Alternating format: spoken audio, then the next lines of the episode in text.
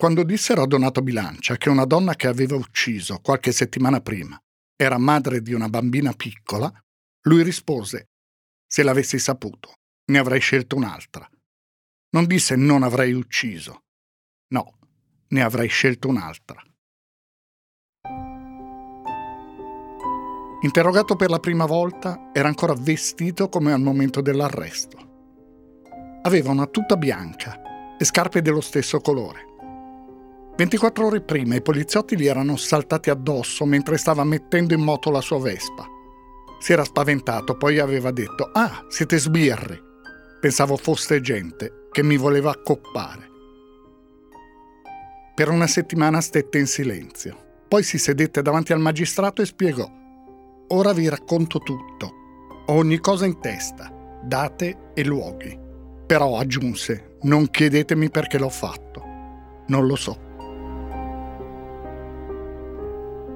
Io non, probabilmente non ho ancora realizzato cosa è successo. Cioè la parte di me che ragiona come eh, ragiona qualsiasi essere umano, probabilmente non ha ancora assimilato tutto quello che sta succedendo.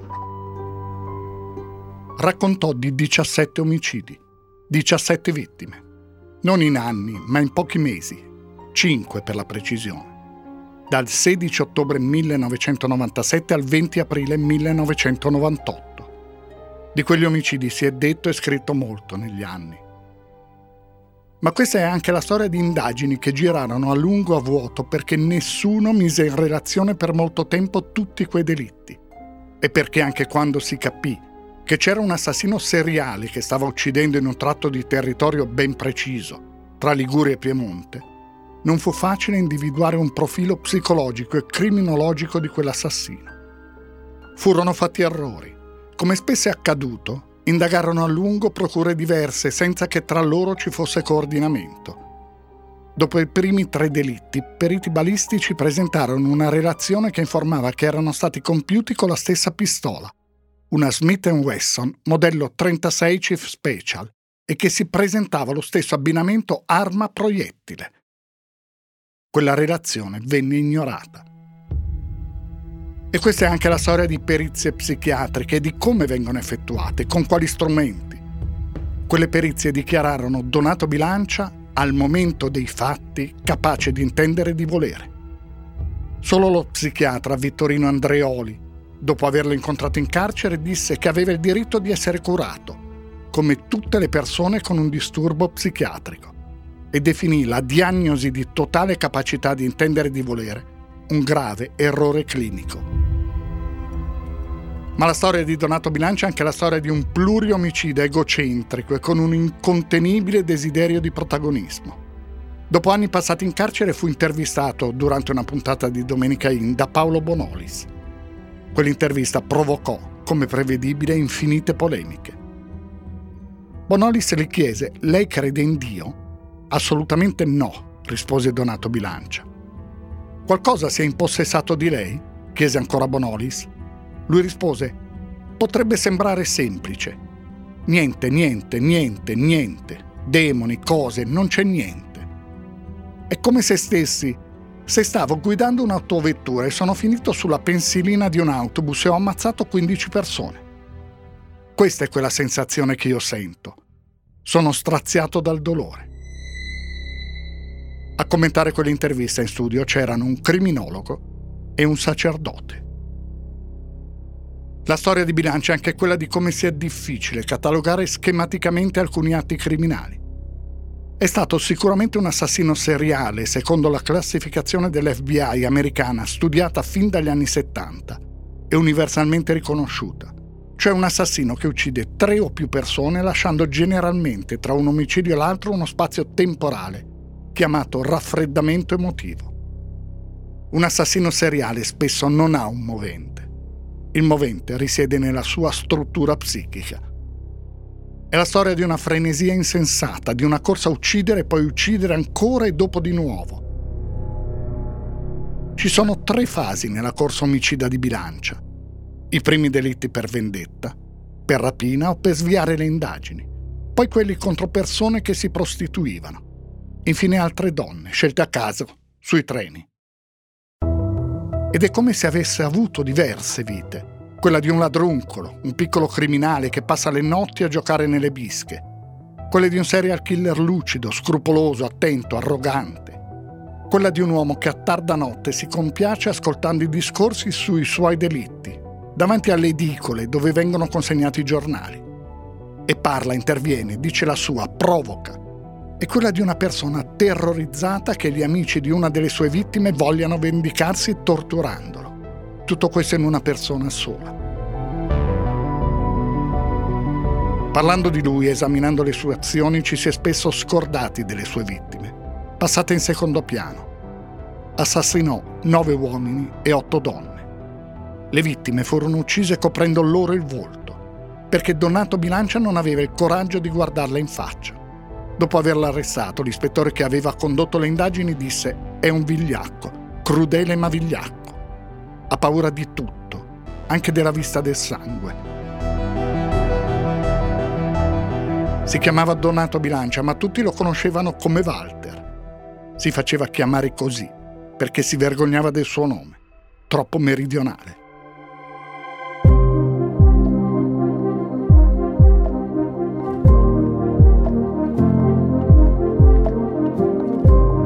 Io mi chiamo Stefano Nazzi, faccio il giornalista da tanti anni e nel corso della mia carriera mi sono occupato di tante storie come questa, quelle che nel tempo vi sono diventate familiari e altre che potreste non aver mai sentito nominare. Storie di cronaca, di cronaca nera, di cronaca giudiziaria. Il podcast che state ascoltando si intitola Indagini ed è prodotto dal Post. Vi racconterò ogni mese, una volta al mese, una di queste storie tentando di mostrare non tanto il fatto di cronaca in sé, il delitto in sé, bensì tutto quello che è successo dopo, il modo in cui si è cercato di ricostruire la verità, le indagini giudiziarie e i processi, con le loro iniziative, le loro intuizioni e i loro errori, il modo in cui le indagini hanno influenzato la reazione dei media e della società e il modo in cui i media e la società hanno influenzato le indagini.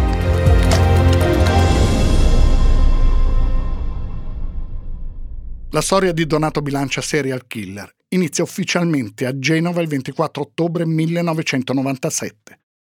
Ufficialmente, perché si scoprirà solo tempo dopo che una morte considerata naturale era in realtà un omicidio e che quell'omicidio l'aveva commesso lui.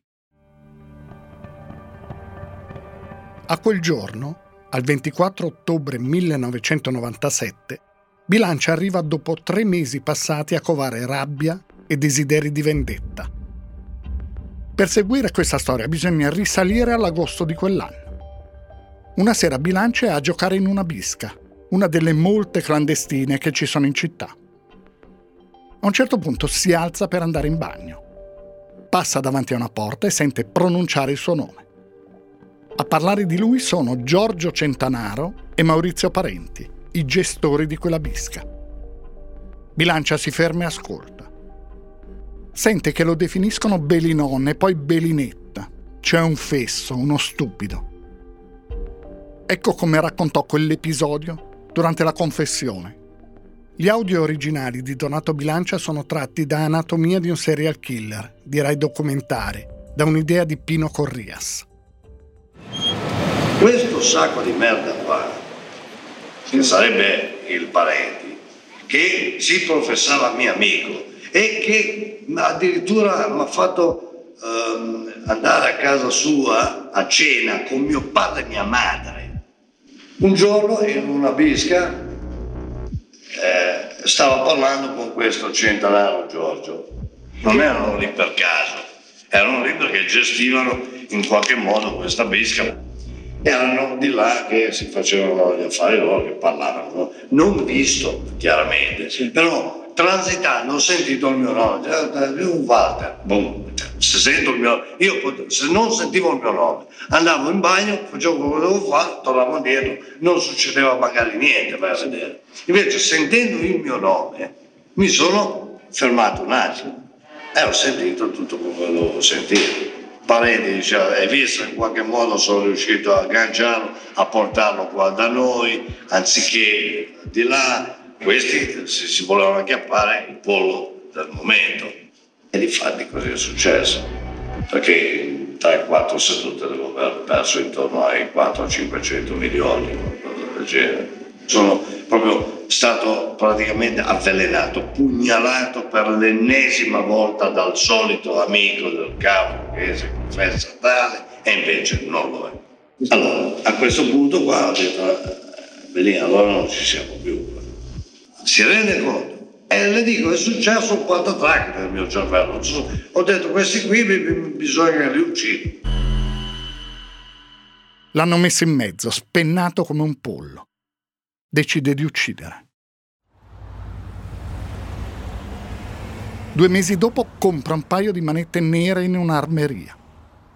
Il 24 ottobre si apposta a bordo della sua Mercedes blu in piazza Cavour, vicino al porto antico, sotto casa di Maurizio Parenti, 42 anni, uno dei due biscazzieri che ha sentito parlare di lui nella bisca. L'altro, Giorgio Centanaro, è morto otto giorni prima apparentemente di infarto. Apparentemente, appunto. La casa di Parenti è sul lato opposto a quello dove si trova un antico edificio che è chiamato la Casa del Boia.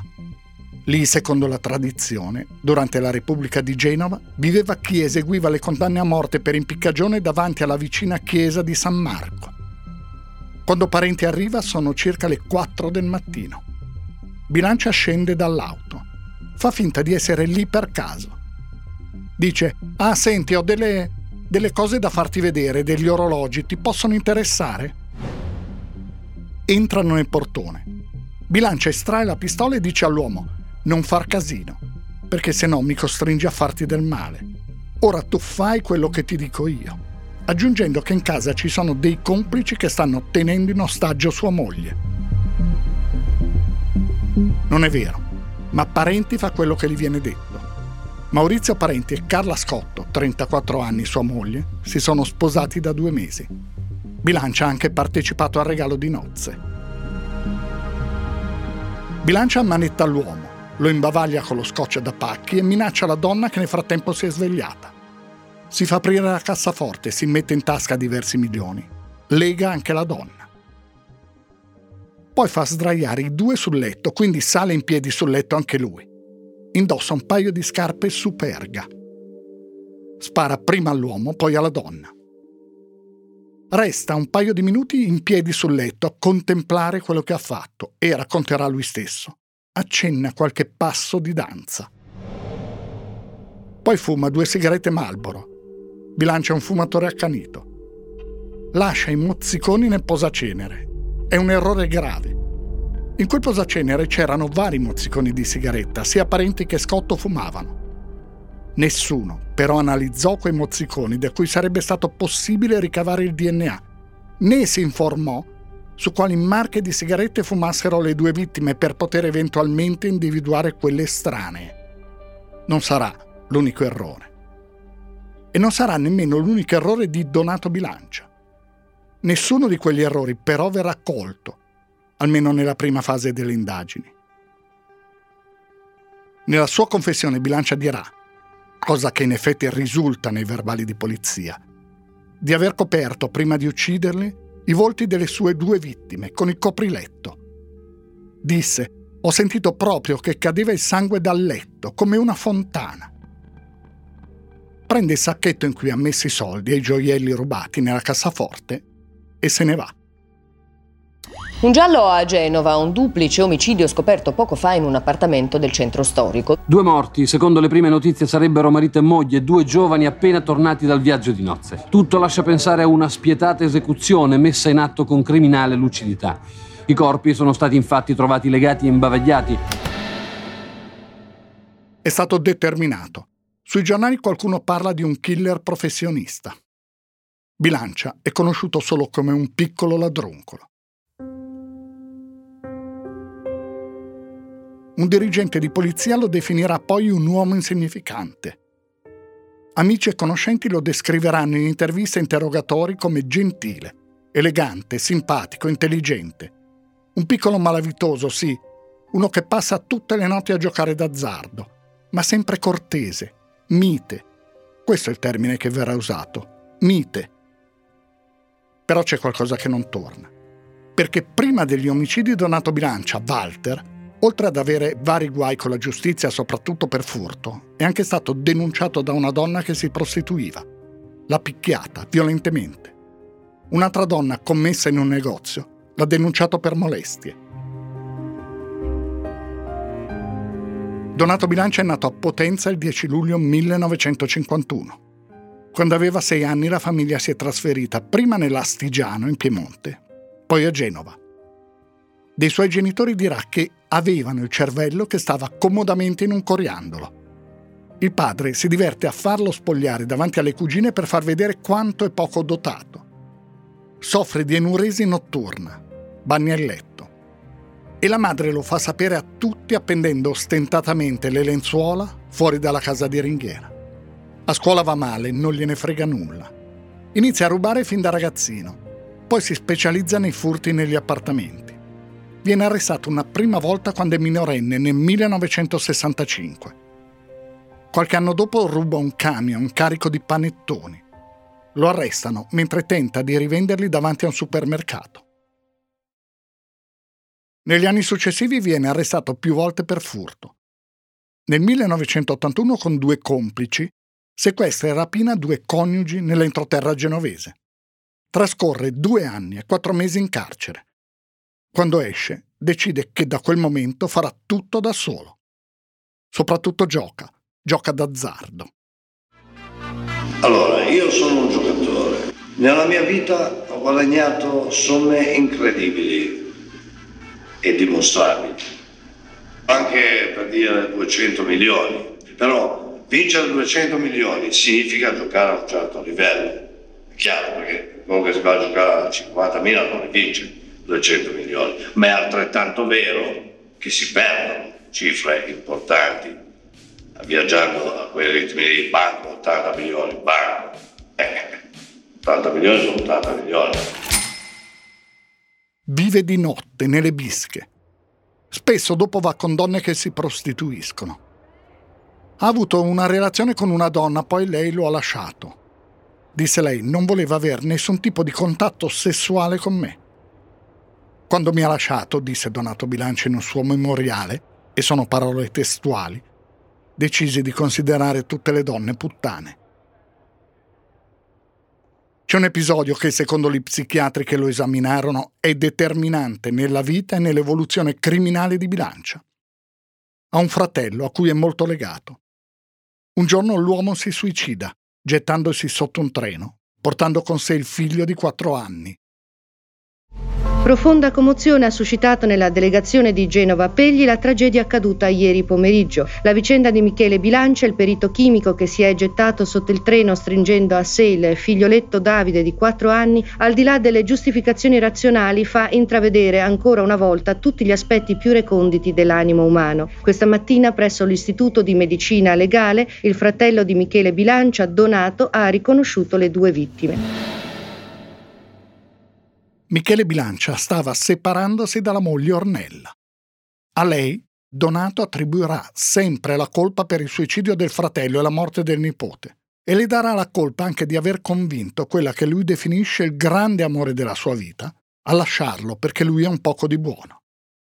Di quella donna, quella che considera il grande amore della sua vita, Bilancia parlerà durante gli interrogatori senza mai farne il vero nome e chiamando anche lei, in modo provocatorio, Ornella.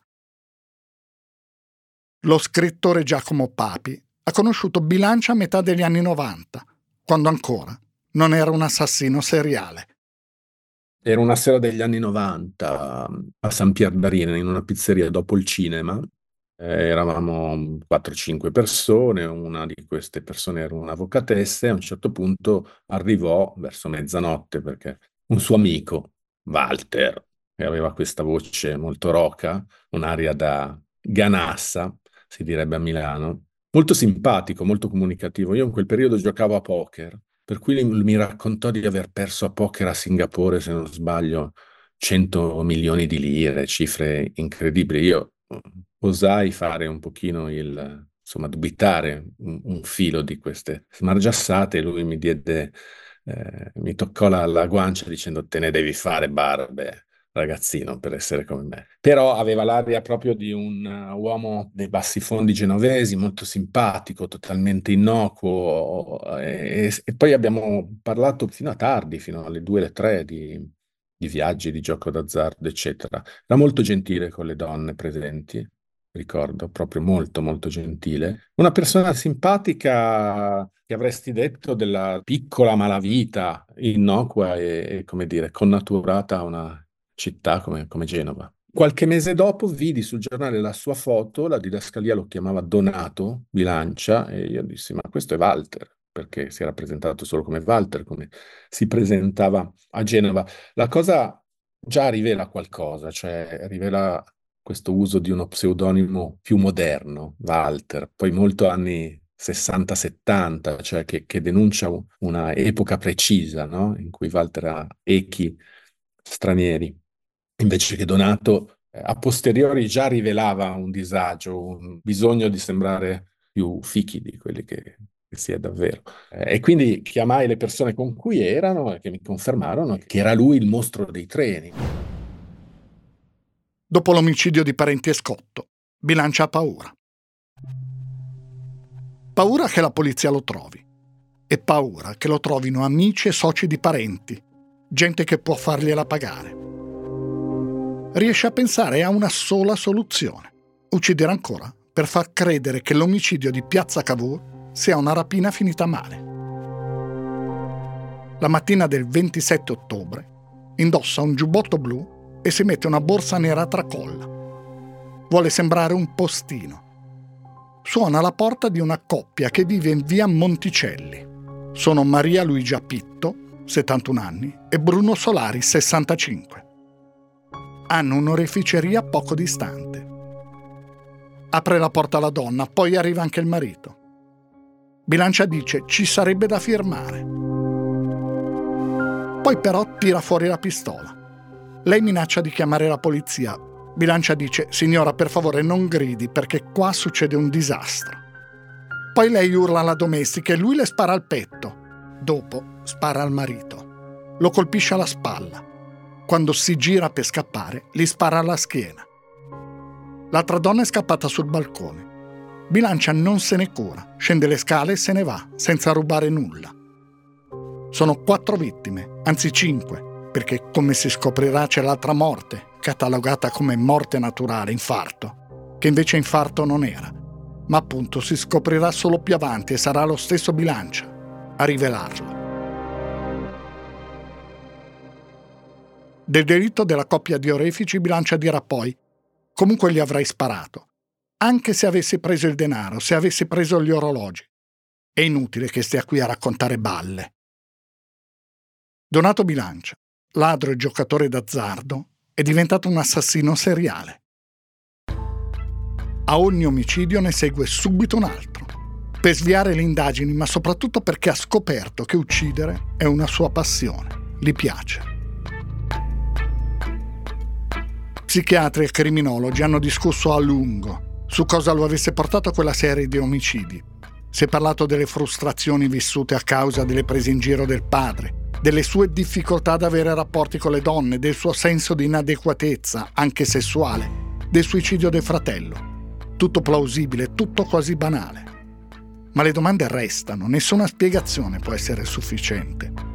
Anni e anni a essere un piccolo malavitoso, simpatico a tutti, piuttosto solitario, e poi la voglia, quasi la necessità di diventare qualcos'altro, qualcosa di molto peggio. Al funerale di Maurizio Parenti e Carla Scotto, un amico della coppia, sospettato di legami con la criminalità, ha detto intervistato che l'omicidio non ha nulla a che vedere con la malavita e che i maiali assassini, questa è l'espressione usata, vanno ricercati in altri ambienti. Bilancia paura. Quell'espressione maiali assassini lo terrorizza. Così cerca di sviare ulteriormente le indagini decide di spostare l'attenzione fuori da Genova. Prende l'auto e va a Ventimiglia. Ci torna nei giorni successivi, studia i movimenti di un cambiavalute in via Cavour. Il 13 novembre, 17 giorni dopo l'omicidio dei due gioiellieri, Parcheggia la macchina in una via poco lontana. Poi aspetta che alle 19.30 il cambiavalute esca per gettare la spazzatura. Lo raggiunge, entra con lui nel negozio di cambio, si fa aprire la cassaforte. L'uomo, Luciano Marro, fa resistenza, tenta di prendere una pistola. Alla fine Bilancia lo fa inginocchiare e gli spara. Prende 45 milioni e se ne va. Quella sera va al casino di Sanremo e gioca tutto. Perde. Nell'interrogatorio dirà: Sui colpi che ho sparato lì mi scappa da ridere quando dicono di me un esperto d'armi. Lì mi sembra che ho sparato tutto il caricatore perché mi sono spaventato a morte. Non so, mi sembrava che accennasse a una reazione. Sono cinque vittime in meno di un mese. Dice di lui lo scrittore e giornalista genovese Carlo Piano, autore del libro Il torto. Era un crogiuolo di contraddizioni. Cioè, prendendo il dizionario dei sinonimi e contrari, si potrebbe sfogliare fino all'ultima pagina cioè è estroverso e chiuso, fragile e feroce, eh, timido e arrogante. Un personaggio che sembra uscito da, da, una tragedia di Sofocle. Ecco, questa è l'idea che mi sono fatto di lui. Un personaggio inquietante, molto particolare, e la particolarità, soprattutto al di là degli omicidi che naturalmente colpiscono, inquietano, è il fatto che lui fino a 46 anni di età fosse stato un, sì, un balordo, un ladro era, una leggera, no? si dice, da queste parti, però non aveva mai fatto male a nessuno, no? D'improvviso, a 46 anni, dopo l'ennesimo, lui lo chiama torto, lui, la sua mente deraglia, la sua mente deraglia e inizia a regolare i conti con il mondo, insomma, con tutti quelli che secondo lui l'avevano pugnalato alle spalle. Questo è l'uomo. Poi si parte da una serie di omicidi che sono anche mh, comprensibili come movente. Perché? Perché sono i biscazzieri che l'hanno tradito, no? che lui pensava fossero amici. Ecco, questa è una contraddizione, no? Per esempio, lui cercava l'amicizia in un ambiente come quello del gioco d'azzardo clandestino, dove cioè, voglio dire, è già difficile trovarla nella vita normale, no? l'amicizia.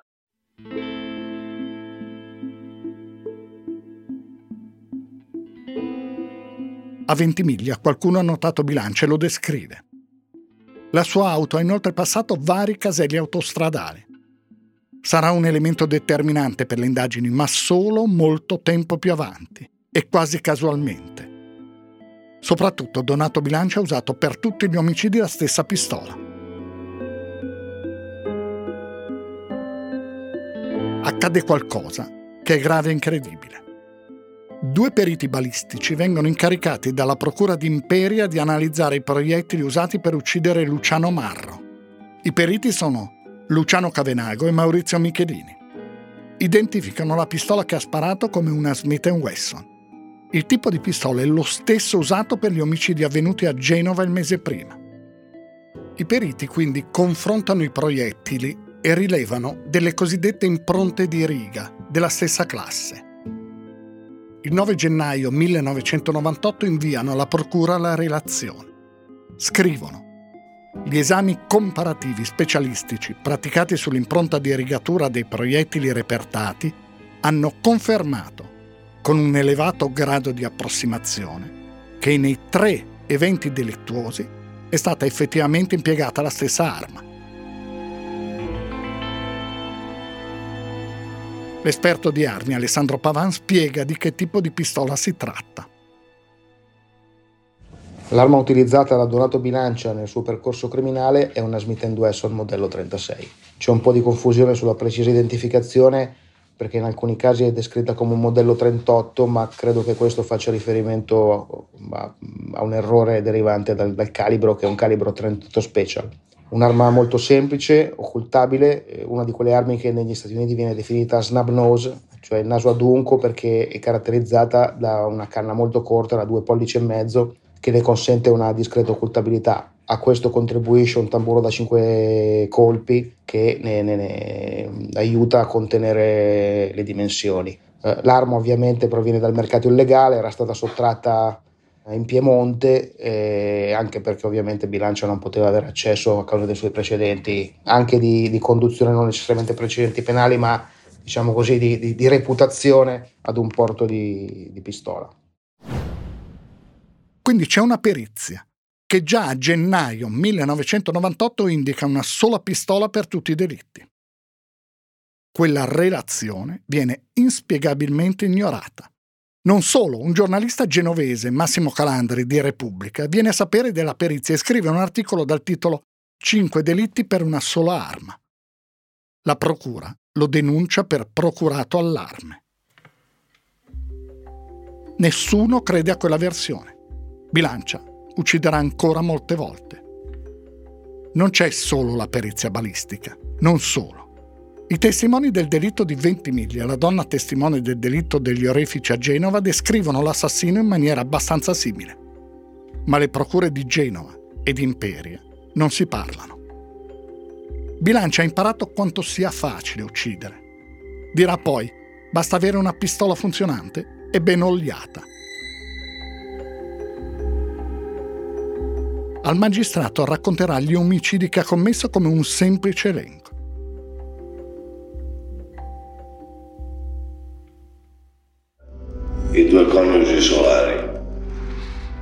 Quindi è successo il cambiavalute di Ventimiglia, quindi la prima prostituta. Mi sembra evidente che insomma, le sto dicendo quello che ho fatto, se avessi fatto di più o di meno io avrei detto ugualmente, penso no. Non uccide per quasi due mesi. In quel periodo fa la sua vita, gioca d'azzardo. La notte gira con la sua Mercedes nelle strade dove ci sono persone che si prostituiscono. Trasloca anche. Dal suo appartamento va a vivere in uno più piccolo, in un sottoscala in via Montaldo. Ha perso molto, ha meno soldi dà la colpa a Maurizio Parenti e Giorgio Centanaro, i due gestori della bisca che l'hanno chiamato Belinon, che l'hanno messo in mezzo. Nonostante siano morti, continua ad avere nei loro confronti una rabbia potente.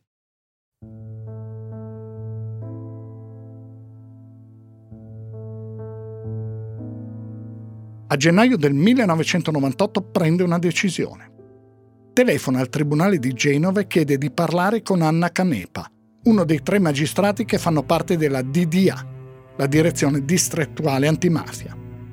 Ha letto di lei i suoi due quotidiani che compra ogni mattina, il Secolo XIX e il Corriere Mercantile. Quando la magistrata risponde, lui fa l'accento siciliano. Dice, visto che lei si occupa di questi due omicidi, parenti e scotto, deve diseppellire Giorgio Centanaro, un loro amico. Centanaro che è morto soffocato e non per morte naturale. Vuole che tutte le morti siano collegate e che gli inquirenti pensino alla pista mafiosa, a una vendetta per sgarri nella criminalità e allo stesso tempo vuole che tutto ciò che ha fatto gli venga riconosciuto. La magistrata rimane colpita dal tono determinato e assertivo dell'uomo. Decide di preparare una relazione e la invia al procuratore capo di Genova ma la relazione rimane lì. Anche quella, come la perizia balistica, viene praticamente ignorata. Poi uccide di nuovo. Lo fa il 25 gennaio 1998. Trova la sua nuova vittima nel quartiere dove è andato a stabilirsi. L'uomo si chiama Giorgio Cano, fa il metronotte. È stato anche guardia alla gioielleria dei coniugi Solari, la coppia che bilancia assassinato il 27 ottobre 1997. Il movente, o almeno quello che si dà bilancia, è quello di sviare ancora di più le indagini, di continuare a creare confusione. Il Metronotte lavora per la società di servizi di vigilanza Val Bisagno. La sua auto ha sulla fiancata il numero 32. 32 è il numero preferito da bilancia, è quello che gioca secco alla roulette. Il metronotte entra ogni sera in un palazzo di Corso Armellini al numero 9. Bilancia fa una copia delle chiavi di quell'edificio. Non ha difficoltà. Ha in casa un banco da lavoro con torni, trapani, lime per fare chiavi di ogni tipo. Ha sempre usato gli attrezzi per la sua attività di ladro. Ora li servono ad altro. Quella sera va con la sua Vespa da casa sua al 9 di via Armellini. Aspetta che il metronotte entri e faccia il suo giro. Quando la guardia notturna torna al piano terra con l'ascensore, Bilancia è lì ad aspettarlo. Gli punta la pistola, si fa consegnare i portafogli, poi gli fa togliere il giubbotto, lo fa inginocchiare e gli spara alla tempia facendosi schermo con il giubbotto dell'uomo per non macchiarsi di sangue e per non vederlo mentre muore risale sulla Vespa e va in una bisca a giocare. Sono ufficialmente sei vittime. Ufficialmente lo ripetiamo.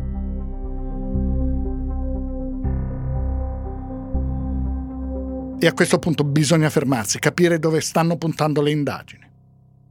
Ancora, nonostante la perizia balistica e nonostante la telefonata alla magistrata, i delitti non vengono collegati. Ma c'è altro perché quando ha ucciso Carla Scotto e Maurizio Parenti, Bilancia ha lasciato le manette al polso dell'uomo. Lì ci sono le sue impronte digitali e le sue impronte sono già negli schedari della polizia, avendo lui dei precedenti penali. Eppure nessuno ha pensato di analizzare quelle manette. Nessuno, come detto, ha analizzato i mozziconi di sigarette. E non è stata studiata nemmeno l'impronta di scarpa superga lasciata sul letto della coppia e ancora le manette sono state comprate in un'armeria e il proprietario ha descritto l'uomo che le ha comprate come una persona di 45-50 anni, di corporatura normale, senza giacca. Una serie di anomalie e di leggerezze investigative. Enrico Zucca, il magistrato che poi condusse l'indagine che portò alla fine all'arresto di Bilancia, disse che allora c'era una scarsa cultura investigativa, che nessuno dava importanza alla scena del crimine alla modalità con cui venivano condotti i sopralluoghi. La polizia scientifica non seguiva dei veri e propri protocolli di raccolta delle prove. Si privilegiava l'aspetto investigativo rispetto a quello scientifico. Tutto questo è sicuramente plausibile. Ma perché a quel punto i proiettili del quarto e quinto delitto non furono confrontati con quelli dei primi tre? Disse ancora il magistrato Enrico Zucca. Ipotizzare che potesse essere la stessa pistola a sparare non significa ancora parlare di una stessa mano. L'identità balistica rappresenta un dato tecnico. La categoria dei serial killer rientra invece in una sfera investigativa, in quel momento non perseguita. Si andrà avanti a lungo così, con il primo duplice omicidio considerato come una vendetta nell'ambito criminale l'omicidio degli orefici e del cambiavalute come rapine finite male, quello del metronotte come una vendetta di chissà chi. Eppure un assassino seriale c'era, perché quello era diventato Donato Bilancia, un serial killer. Sono soprattutto due le categorie in cui si dividono i serial killer. Ne parla la docente di criminologia, Isabella Merzagora. La prima caratteristica forse è che di solito sono maschi. Si calcola che meno del 5% siano serial killer donne, qualche volta agiscono magari in coppia, però in generale sono maschi e maschi giovani. Poi si fanno delle, come dire, classificazioni, la prima delle quali è serial killer organizzati o disorganizzati. Organizzati sono coloro che pianificano, per esempio, appunto, non lasciano una scena del crimine che possa farli risalire, che hanno un inserimento sociale anche buono. Facciamo un esempio. Il credo famoso Jeffrey Dahmer, detto il mostro di Milwaukee, era così ben considerato che questo signore aveva ucciso 14 o 16 giovani e pare che si intrattenesse, diciamo così, con i loro cadaveri. Ebbene, uno di questi giovani, prima di essere ucciso, riuscì a fuggire. Cercò di raccontare al poliziotto la vicenda. Il poliziotto lo riconsegnò ad Hammer perché non era possibile che un uomo così facesse le cose che sto ragazzo diceva. O non so, un altro esempio, il cosiddetto serial killer clown, che veniva scelto nelle festicciole dei bambini per travestirsi appunto da clown. Quindi ci sono anche gli insospettabili. Questo non vuol dire che adesso dobbiamo guardare con sospetto tutti i nostri vicini di casa, intendiamo. I disorganizzati appunto solitamente non hanno inserimento sociale, qualche volta sono addirittura malati di mente, si parla per esempio dei visionary type, quelli che uccidono in risposta a voci, a voci appunto tipo delirante, allucinatorie, insomma, follia. Altri sono un po' ai limiti, per esempio il cosiddetto missionary type, mission oriented type, cioè quelli che uccidono perché vogliono ripulire il mondo, di solito da prostitute, anche da senza tetto, immigrati, eccetera. Un esempio ce l'abbiamo avuto anche noi in Italia, i cosiddetti, perché poi erano due Ludwig, che appunto avevano tra l'altro una serie nutrita di uccisioni che riguardavano appunto senza tetto, prostitute avevano anche fatto degli attentati in discoteche che poi appunto uno di loro durante la perizia disse che considerava luoghi di perdizione.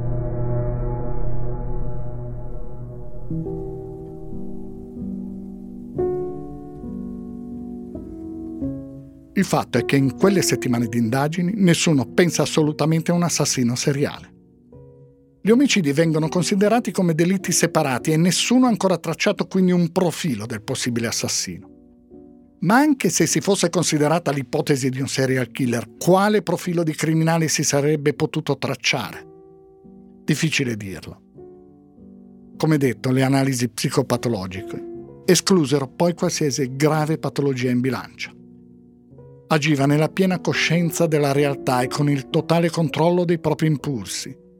E quindi non c'era, secondo i consulenti del Tribunale del Pubblico Ministero, un'infermità mentale. Le perizie comunque evidenziarono in lui tratti narcisistici e istrionici.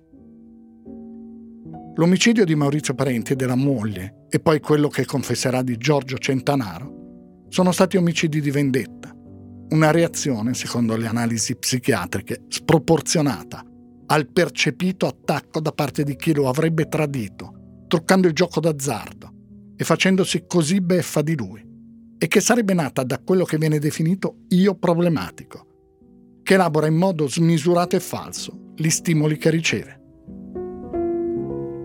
Ma il suo sentimento di vendetta si scatena contro tutti, indiscriminatamente e nasce, secondo gli psichiatri, da quella che lui percepisce come una vita di sofferenza, che lo ha portato all'isolamento affettivo.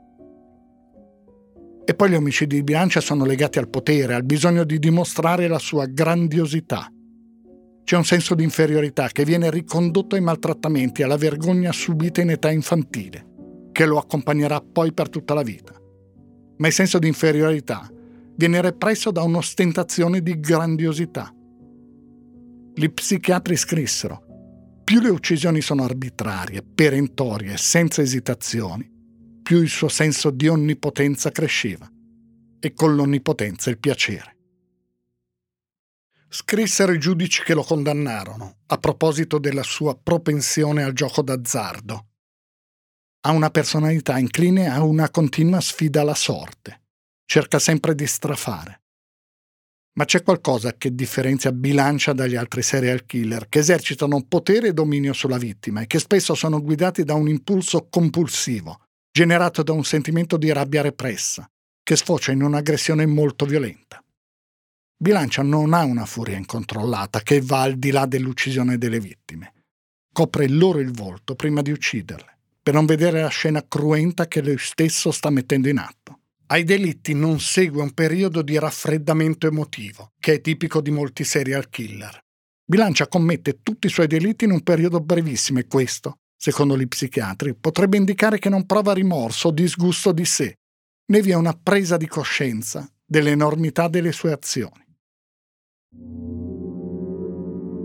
Venne in carcere sottoposto al test di Rorschach. È uno dei principali test per l'indagine della personalità. Si basa su 10 tavole sulle quali sono riportate macchie d'inchiostro, 5 monocromatiche, 2 bicolori e 3 colorate. La persona sottoposta al test guarda una tavola alla volta e le viene chiesto di esprimere tutto ciò a cui il disegno somiglia. L'interpretazione del test non dipende ovviamente solo da ciò che la persona vede e descrive, ma è complessa e deriva per esempio da quanto tempo impiega, dalla postura, dai commenti e da tutta un'altra serie di dati. L'interpretazione del test evidenziò in bilancio una dimensione nevrotica, caratterizzata da ansia, angoscia, paura e terrore del dolore e del male fisico. Un altro test a cui venne sottoposto fu il cosiddetto test Minnesota. È un test complesso, come gli altri d'altronde, formato da 567 affermazioni, denominate item. Per ogni item la persona deve indicare vero o falso, se lo ritiene prevalentemente vero o prevalentemente falso.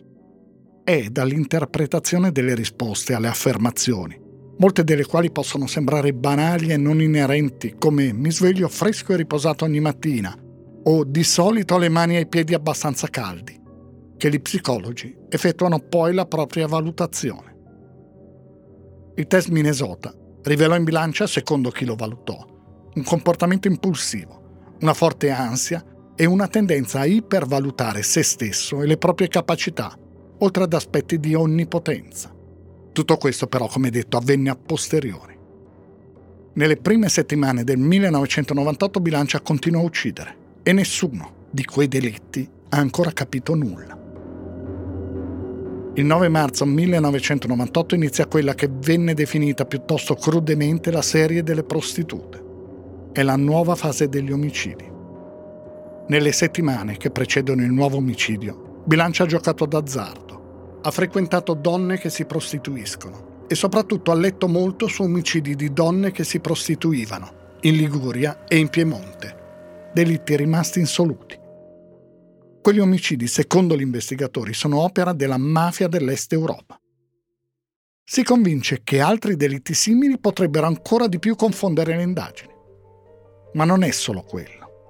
Inizia a mettere in pratica il suo odio verso le donne e vuole colpire quelle che considera più inutili, che vede come scarto della società, soprattutto le straniere dell'Est Europa e africane, che poi lui chiamerà nell'interrogatorio del termine che utilizzò, negre. Uccide il 9 marzo in viale Brigate Partigiane a Genova, vicino alla fiera dove si tiene il salone nautico. Ferma la Mercedes davanti a quattro ragazze. Una sale in auto. Si fa chiamare Stella Truia è di origine albanese. Il suo vero nome è Almerina Bodegliani, ha 25 anni. Bilancia, guida per circa 30 km. Si ferma in una strada chiusa da una sbarra che però non è assicurata. Lui scende dall'auto, alza la sbarra e va verso il mare.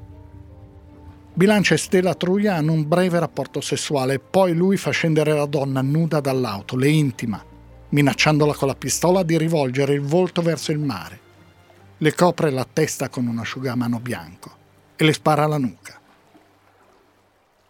Quando confessò disse, il corpo non l'ho nemmeno toccato, ho tolto l'asciugamano, ma non ho toccato assolutamente niente con le mani per non lasciare impronte e cose di questo genere. Tutto quello che era suo è stato racchiuso in più sacchi di plastica e poi distribuito nei cassonetti. Poi si ferma per nove giorni.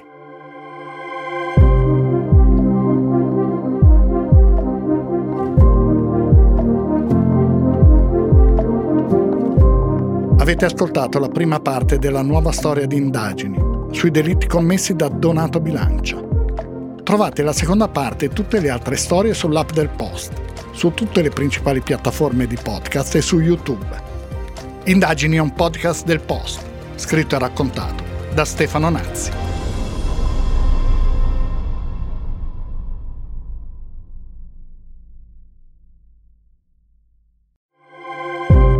Prima di salutarvi vorrei raccontarvi che sono aperte le iscrizioni alle 10 lezioni sui podcast, 10 incontri online per chi vuole capire meglio come funzionano i podcast, dall'idea alla pubblicazione. Ci sarò anche io per spiegare come si fa un podcast come indagini E ci saranno altri autori e producer del post e alcuni ospiti. Ci si può iscrivere fino al 27 maggio. Le lezioni cominceranno il giorno dopo. Trovi altre informazioni sul post o scrivendo a scuola chiocciola il post.it.